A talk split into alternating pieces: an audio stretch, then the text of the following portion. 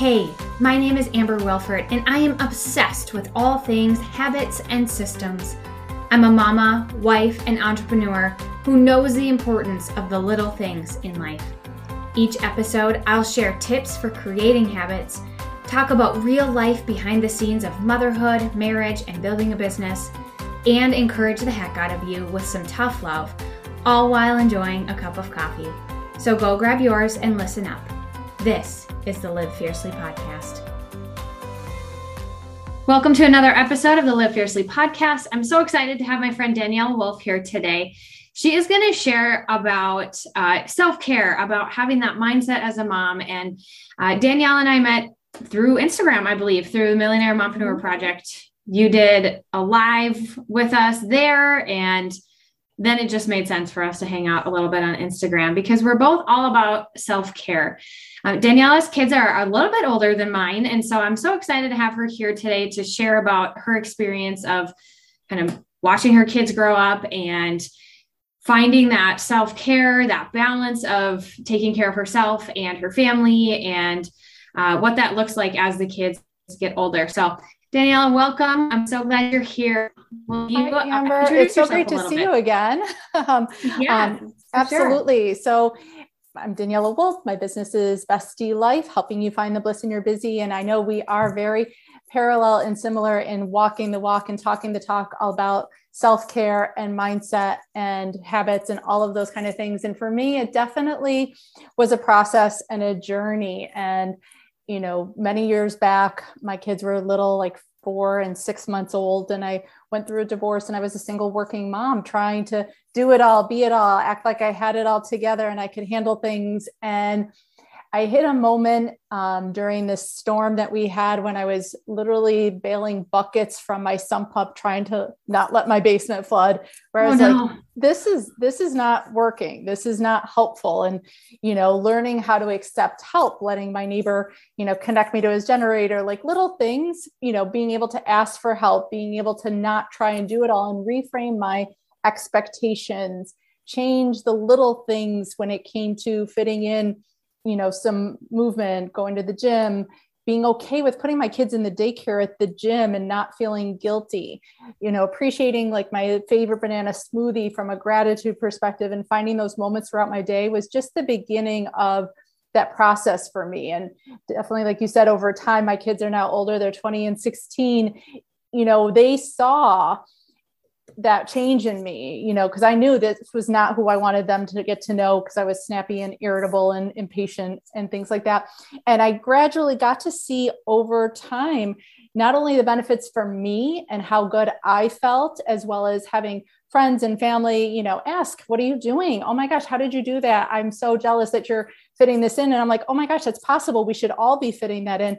To just even my kids being able over time to learn you know when you're having a bad day it's okay to take some time.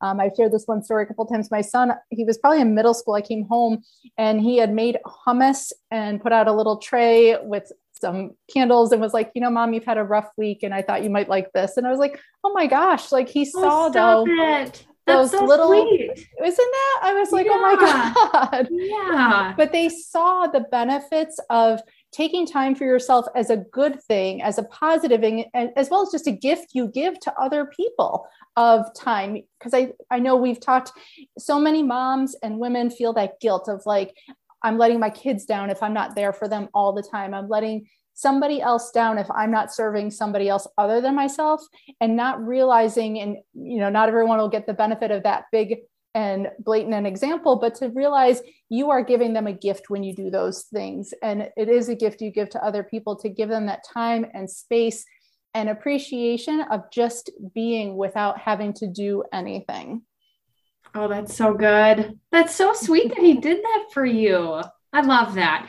And then, like you said, like you're setting that example. So not only are they like seeing you do that, then they know how to do that for themselves better and like especially when they're gone yeah. you know like someday these kids are going to be adults and you are no longer going to be around and yeah to set that example of of and that it's not the big things. It. it yeah. is the little things they do everything every day my my daughter does you know monday mask night and sometimes we do it together or yeah. you know but it's just 10 minutes and she throws it on while she's doing other things but she knows she's doing that for her hydration you know movement all sleep i love sleep you know all these things we talk about and how you think and how you interact with others it's all part of the process yeah, for sure. Let's go back. You talked about accepting help. And I think this is something that is really hard to do because we do want to put on this persona like we've got it all together. But whether you do or, or you don't, you don't. Like if yeah. you think you do, you don't. You're faking it, like you're struggling in some way.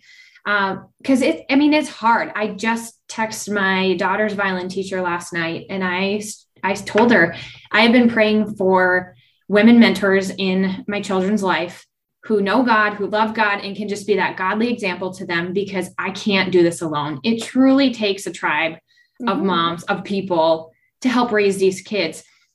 But not and even the, that, like simply asking your neighbor for help, right? Yeah, and the power of the village is so much more than the power of ourselves. And I don't yeah. think we realize that, you know, it's hard to be vulnerable, but by opening up, we become so much more connected and stronger through that relationship and those bonds and i you know it, it, i don't know where it gets taught or why we internalize the fact that being strong means solo when it's actually more isolating and alone than if we are connected and together. So true. So how would you just address the topic of like how do we ask for help? And like when do we know to ask for help? I think it's hard sometimes to know when you're in the thick of it but if somebody says something you know hey can i help with this? Is there anything you need? That's a that's a sign you know because you might be like oh no i'm good and keep going on your way. But i think to be able to notice that if somebody else is reaching out for whatever reason even if they don't know why they're asking that that's probably a sign that your energy needs some support that you need some help. And i think it's hard sometimes to ask for help but i think if you know part of one of the things i talk about when it comes to self-care is is being connected and having those relationships. And i think just talking to people we can talk ourselves into realizing what we need rather once we get it out of our head. Because in our head we have it all together. We have our to-do list. We check things off. But once we start speaking those things that we realize maybe we're complaining about or we're kind of putting out there like oh, i've got this this this that's exactly where you need the help. Yeah, for sure. I remember last season, last spring, um, my two oldest were in, you know, soccer and softball, and my youngest was in ballet. And there in May, it was like I had to be in three places at once. Absolutely. and I remember telling myself, yeah. like, I can do this, I've got this. One day in, I was like, I don't freaking got this. Like, I need mm-hmm. help. And it didn't take me long to realize I needed help and I asked people like can you get this kid to this place or can you bring her home? And man what a like weight off of my shoulders that was. Such a Absolutely. simple thing to be able to admit to yourself it is okay. It does not make me a bad mom that I can't be three places at once or that I mean that I don't make this big gourmet meal and I have a simple mm-hmm. soup in the crock pot. That is okay and I think not only does it not make us a bad mom, but it also enhances our kids. You think about it like if we're running around to three different places and the kids are in the car, we're gonna have that tension. We're gonna be like, okay, we gotta go, let's go, let's go. Versus they're with their friend, they're getting picked up, they're singing their songs in the in the backseat of the car. You know, like for them, that's just a fun experience. They don't even think like, oh, I wish I was with my mom driving around. They're having fun. They have something great to come back and share with you. You know, and that's the beauty sometimes of having not only activities for ourselves, but for our kids on our own. Like we all get to come back and have the kids say, Well, what did you do today? How did you think that show was? How was your golf game? You know, or just to ask your kids, like, what did you do with Susie? How how was their day? You know, we all have more stories and more things to bring back to each other, which again only enhances and enriches our time together rather than feeling like it's a loss or that there's a lack of something. For sure. And coming back to what we said before about how when we are doing self care for ourselves, we're setting that example for our kids. It's the same thing when we either try and take it all on ourselves. If we, especially if we have daughters, you know, they think like when we grow up as and be a mom, like I have to do it all. I can't ask for help. But if we're setting that example now, like our kids will know that it's okay to ask for help or at least you hope that they'll pick up on that and take those skills into their adult life, right? Mm-hmm, absolutely. And I think almost making that conscious choice to talk about it, whether good, bad, or ugly. Sometimes to be like, you know what, I took on too much today and I know I was stressed and I know I was snappy and I'm sorry. And that's okay because it's not about being perfect, it's about being people, you know, yeah. and, and people people mess up and that's all right. Yes, absolutely. I've been thinking about that so much lately. Uh, I had somebody send me something and it said, uh, basically, uh, I can't remember exactly, but it was like something about how uh, moms, we do it all. And uh, not only do we have to figure it all out, but we can't let our kids see us suffering. And I thought, why the heck not? I think it's good for our kids to see us make mistakes and apologize or work harder next time to to do it better or whatever it is but i have i talk to my kids about everything. Like my, we were just talking yesterday again about how my seasonal depression is like crept back in because we're in at the end of April and you'd think it would be gone, but uh, it's not because it's still, no, it's still gray, you know? Um, and anyway, I, I talk to my kids about that stuff because it's so important for them to know like we aren't perfect I'm not a perfect mom. I am far from it, but I'm doing my very best in a lot of ways and I struggle still and I still really lean on my faith and and all of those aspects. Can you touch on that a little bit? Yeah, I think children learn so much not just from what we say but what we do. And if we expect them to know how to communicate their feelings, how to be vulnerable, how to be uncomfortable, where are they ever going to learn that if we don't show them? You know, I, I work in a school setting, I've been there for 23 years. We don't teach that. You know, we're trying to get better at it, but school doesn't teach some of those more kind of emotional based social processing, mental health kind of stuff. We're working on it, but it really is a pattern that they learn over time. It's, you know, it's something they kind of i don't know about you but like my kids I, have noticed when they start doing some of the things the way i do them whether it's even like how they kick the fridge closed or you know they they practice what they see and you know a one time lesson at school is not going to be the same as what they're going to learn at home on a daily basis. And sometimes that's the ugly stuff too, you know, and it's hard when you see them react in a way and you're like, oh God, that is that is me. I so taught them that. Yeah. And that's that's okay to process and talk about too, because our first reaction is to be like, no, don't do that. But they're thinking even subconsciously, but I saw you do that, you know, and so there's a there's a conflict and how do we teach them to work through that conflict?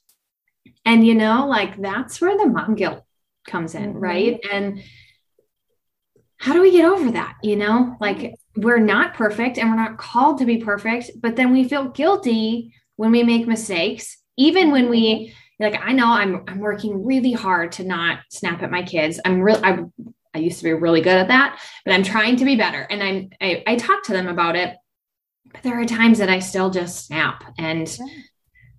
I apologize. But then I feel like guilty. I mean, it's just like a, a harsh cycle you know? How how do you get over that? And sometimes it's about kind of your expectations ahead of time knowing i'm i'm not going to have a great day. You know i know i've got a lot on my plate preparing your kids. Like i've got a lot on my plate today you know rather than waiting until something happens and apologizing after the fact kind of pre-setting the conversation of if if i'm a little bit short today this is why. Let's work together to make things a little bit easier and just changing the way we think about again our days. It doesn't have to be perfect. And i think the guilt comes from the conversation that happens after the fact. We think i should have. I wish i. You know that regret is where the guilt comes from. And not that we should never have feelings or feel bad for how we treat people but what we do with that, if we let it sit within us and fester and eat us up, that's the guilt versus, okay, I had a bad moment, but I'm going to now go and have another good 20 minutes and do something positive. And instead of staying in that negative place, changing the conversation, changing how we end, you know, to end on a high note, to find a way to make it different or to make the outcome different or what we learn from it it's always going to be a work in process. There's never going to be like perfect mindset day, like, yeah, you know, but I think continuing to have that awareness and intentionality of how we go forward is how we're going to keep working on changing it so that then maybe we fall into that negative place a little bit less. We're able to bounce out of there a little bit quicker. We're able to take our kids with us and you know because they're not perfect either and they have those bad moments and we don't want them sitting in that negative place beating themselves up oh my god i'm a horrible kid all these things. So we have to work on creating that cycle of it's not that you're ever going to avoid avoid that pothole but what do you do when you get in it? Do you stay there? Do you pop out? Do you keep going? Do you find a better path those are the types of things that help create that different kind of tone and rhythm in your day for sure i always talk about like stop the thought like if you're going down that like guilty path just like stop the thought and remind yourself like this is why i'm a good mom or like you said like what's my next action going to be it's going to be better. Mm-hmm. It's going to be yeah. something positive. It's got to right? be different, if nothing else. Screen. Yeah, mm-hmm. for sure. What about okay so i have kids a little bit older and i know a lot of my listeners and like followers followers on instagram they still have like babies and toddlers mm-hmm. and that's like a, whole different stage right? Oh like gosh. there's the mom guilt over like i don't know the, the kid tantruming because he doesn't want to put his shoes on and so you yell at him or or there's the mom guilt over not being able to breastfeed or not breast not being able to breastfeed for the whole first year or mm-hmm uh, time away. Like there are things that you have to learn as a newer mom um, mm-hmm. that is kind of a different mindset than the same mom guilt that we deal with as a, a mom with school aged kids. Right, right. Because I don't think we get that same feedback from kids. And, and, it's so interesting you brought that up because my daughter and I actually had a conversation um, just a couple weeks ago. She went to babysit and she was telling me how the, the one little kid was so upset when their mom left and was crying and, you know, but then within five minutes they were fine. And I said, I remember you were probably three months old and I was dropping you off at daycare and you would be clinging to me and they would have to peel you off of me. And you know, and I would just feel horrible. And then yes. when I get to work, I could pop on the camera and see that you were playing and fine. She goes, Oh my gosh, I don't even remember that. And to think like what I carried and took with me based on what I thought they were feeling, you know, and I think that's where so much of our guilt comes from. And with older kids, we process it a little bit differently because we can hear their feelings, we can see their feelings. But I think when they're younger and we are putting feelings on them that they don't even necessarily have, I think that's where some of that can really get heavy because we are sometimes our own worst critics. We have those mean girls in our head that are going to keep telling us all those negative things. And the only person that can change that conversation, because you don't have a person, you know, your, your child at that point can't be like, Mom, I'm good. Don't worry about it. you know, I'll be fed either way.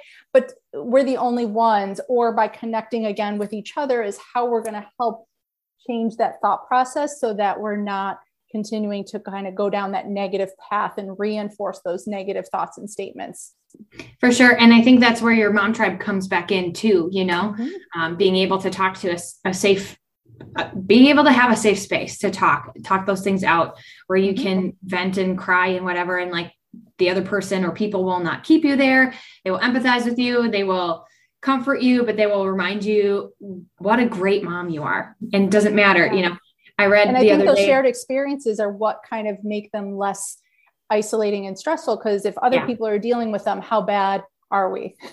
Yeah, for sure. Uh, I read something the other day that I laughed about. It was like, I breastfed my baby and fed, or no, one day you're breastfeeding your baby and feeding them organic baby food, homemade baby food. And the next, there are teenagers coming in with a bag of Cheetos and Code Red Mountain Dew motherhood mm-hmm. is humbling like that you know and like they're gonna be okay and it's hard when you're in the moment because you, your hard is hard doesn't matter what mm-hmm. stage you're in the heart of motherhood is really hard but sometimes we have to get outside of that, that box in our head and think like long term how mm-hmm. much is this really going to affect them in their in their life and especially for those new moms or moms with toddlers like those kids aren't going to remember that stage of their life Right. I mean, unless it's like, you know, obviously I work with a range of students, you know, if it's crossing the line, you know, and for sure. kind of thing. But for the most part, sure. there's shades of gray in parenting and, and to get out of that hard, rigid right and wrong. Yeah. You know, I think allows us the grace to just be okay with what each day looks like. You know, even the sure. grace we give ourselves. Some days it's cookies and sweatpants. Some days it's salads and you know sneakers. And it all works out in the end. Yeah, for sure. Awesome. Well, this has been such a good conversation. Um, two things. Is there any last like tidbits of information you want to share? Something that could be helpful for moms. And two, let us know where we can find you. Uh, I know you have a really great coaching program, and so you can talk a little bit, share about that as well. Yeah. So I think grace is key, you know, to allow yourself that inner forgiveness is how you start to let go of the guilt and move forward. Um, you know, balance, I know can be a trigger word for some people. And just, uh, you know, super quick balance is not about everything being equal, but allow yourself to be able to adapt and pivot and have some resilience and boundaries are the beginning steps to finding that. And definitely you know you can find out more about that. Like amber said i have a one-on-one coaching program the chaos to calm mom method.